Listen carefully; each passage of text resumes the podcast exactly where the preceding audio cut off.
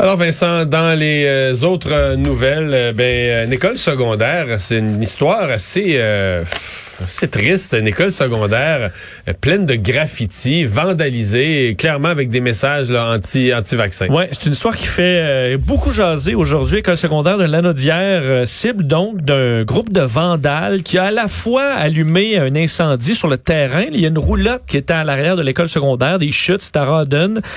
et ben, lorsque les les policiers se sont présentés. C'est d'ailleurs eux, les policiers, qui ont pu éteindre rapidement euh, le début d'incendie, mais ont remarqué que les murs extérieurs de l'école étaient euh, bon remplis de graffitis, mais je veux dire sur une bonne une bonne ampleur. D'énormes graffitis. Ouais, d'énormes graffitis où c'était écrit euh, des propos anti-vaccins, entre autres la phrase en temps et lieu seront pendus ceux qui vaccinent les jeunes de force. Alors bon, on voit un peu la, la thématique. le problème, et bon d'ailleurs le maire suppléant de Rawdon, Raymond Rougeau, qui confirmait ce sont des anti-vaccins qui sont allés faire du vandalisme. Malheureusement, ce matin, a pris un peu de vitesse, mais on voulait pas annuler la journée non plus. Donc, les enfants ont été exposés à ça parce qu'on n'avait pas eu le temps de faire le nettoyage. Euh, des graffitis qui a été fait quand même très rapidement en avant-midi. Euh, donc, présentement, tout est nettoyé. Mais les enfants, ça amène assurément des questions euh, dans le courant de la journée. Peut-être que les professeurs ont dû expliquer un peu tout ça aujourd'hui. D'ailleurs, on bon, on disait que la, la du côté de le, maire suppléant de Rawdon, c'est le lutteur. C'est le lutteur? Oui. Qui est maire suppléant, tu vois, je savais même fait pas. que les, les Morveux, la famille Rougeau, les Morveux qui sont allés faire du vandalisme, c'était peut-être mieux que le maire suppléant sur faire, faire une atémie. Euh. c'était peut-être mieux que le maire suppléant surveillait pas les lieux de l'école à ce moment-là. Un coup de la corde à linge, euh, vite arrivé. Ben, c'est la Sûreté du Québec s'occupe de ça, Maro, parce qu'on règle pas les choses même non, dans, non, ben, peut-être dans je un blaguais, je blaguais, euh. Mais faut dire que c'est, c'est, on se blesse pas pour vrai à lutte à part. Non, non, c'est un spectacle. C'est un spectacle. Mais la Sûreté du Québec fait enquête. on est à la recherche des auteurs de ces méfaits, mais c'est triste, un peu comme la manifestation devant euh, une école primaire. Je sais pas comment on peut mélanger école, éducation avec leur... Euh, qu'on veuille passer ces messages, qu'on vive de la frustration avec les gouvernements, avec la pandémie. On a eu depuis le début. Mais ça va vraiment chercher les parents, ça. Là. Comme le dossier de, de, la manifestation devant une école, j'entendais des parents de, euh, d'enfants de, de, de, jeunes de l'école secondaire qui étaient très en colère. Là de voir ça. Tu dis lâcher notre école tranquille. Qu'est-ce qu'on sait de, de, de, de, de ce qu'on a comme caméra de surveillance? Euh, J'ai pas cette information-là. Hein? Souvent, normalement, il y en a partout, mais peut-être une école... Je sais pas, une école secondaire, est-ce qu'on...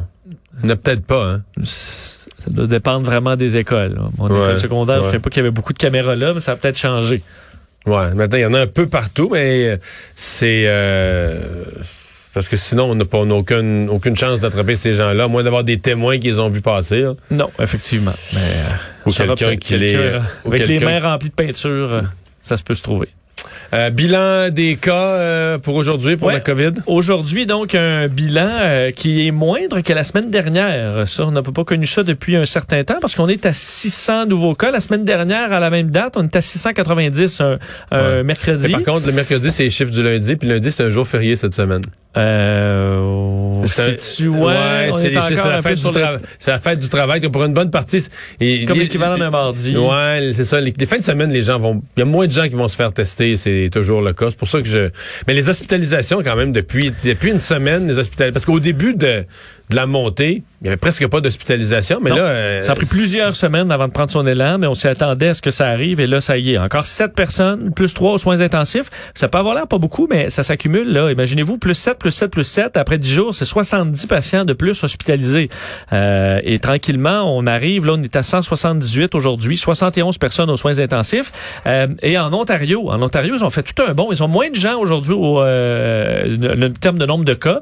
550 cas au total Peut-être que aussi, euh, bon, ça, ça, les, les, chiffres varient un peu. Ça fait quand même trois jours qu'ils sont en bas de 600.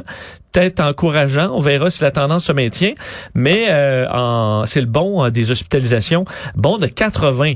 Des fois, en Ontario, ça a fait ça. C'est vraiment des coûts. Euh, qu'on regarde des statistiques de quelques jours, on est à plus 80, on est à 375 personnes hospitalisées euh, en Ontario. Donc, euh, c'est pratiquement le double qu'au Québec présentement. Alors, euh, c'est la situation chez nos voisins en Ontario. Et dans les autres provinces, là, Manitoba, 52, pour vous donner une idée. territoire du Nord-Ouest, 23. C'est ce qu'on a dans les Il y a. Terre-Neuve là, qui devient, je ne veux pas me tromper, cinquième province cinquième province à adopter le, passeport vaccinal aussi. Tu vois, eux ont juste neuf cas, mais ouais. ça... Non, mais dans l'Atlantique, on dirait que ça n'a pas la même... Tu sais, je me demandais, est-ce que les provinces de l'Atlantique vont s'encombrer du passeport vaccinal avec... Ils ont quand même réussi à maintenir leur bulle, peu de cas. Là, Je pense qu'on a à peu près 90 pays là, qui ont une forme ou l'autre du passeport vaccinal pour plus ou moins un grand nombre d'activités ça montre pour ceux qui disaient que c'était juste François, une lubie de François Legault, là, on est très loin de ça présentement dans le monde. Euh, le procès des accusés des attentats de novembre 2015 du Bataclan qui a commencé euh, ce matin. Là, ça n'a pas été long. Tu sais, les, je sais pas si tu as vu les, les, remarques préliminaires. Là, on pose une question euh, à Abdesalam. Là, on pose des questions de base. qui êtes-vous, son nom, sa profession. Puis normalement, à cette étape-là, il se dit rien de significatif. Tu, dis ton nom, ta profession, puis c'est que t'es. Puis c'est comme une obligation juridique. Et lui, à l'étape de la profession, il dit j'ai abandonné toute profession pour me consacrer au combat pour l'État islamique. Tu dis OK. Euh, il, est encore là, là. Non, il est encore là, puis il, se présente pas, il se présente pas au tribunal pour se défiler là. Il va, il va assumer tout ce qu'il a fait visiblement. Oui, on parle là, de Salah Abdeslam, le principal accusé au centre de ces, euh, de, de, ce drame du 13 novembre 2015. Ça fait quand même six ans. C'est long, euh, le système de justice des fois qui prend du temps.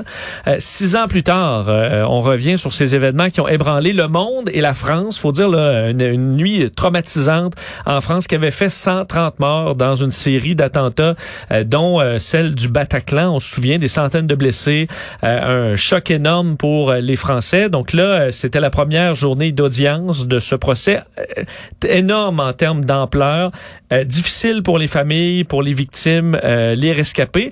Et entre autres, tu le disais, Salah Abdeslam, donc un des peut-être le plus célèbres des accusés, seul survivant des commandos, là, parce qu'il y en a qui étaient dans l'entourage, dans l'organisation, mais lui était un des commandos. Les autres ont été tués cette soirée-là. il a été provoquant il a dit effectivement qu'il n'y a pas de divinité à part Allah, que Mohamed est son messager, euh, qu'il est un combattant de l'État islamique. Alors, euh, bon, carrément des propos euh, cherchant la provocation. Ça a ébranlé quand même, on voyait les familles, j'entendais l'avocat de plusieurs victimes qui disait, tu sais, tout le monde est encore sous le choc, même si on s'y attendait, on savait un peu à quel type de d'accusé on faisait face. on s'attendait alors qu'il y ait ce genre de, de, de sortie-là. Par contre, pour les autres, eux ont, tout simplement donné leur identité, ont répondu aux questions sans faire d'autres commentaires. Vous rappelez que le, le vendredi 13 novembre 2015, euh, tout ça avait débuté vers 21h16. Trois kamikazes se font exploser au Stade de France. On se souvient, c'est mhm. ce qui avait déclenché un peu le tout pendant une rencontre de football entre la France et l'Allemagne.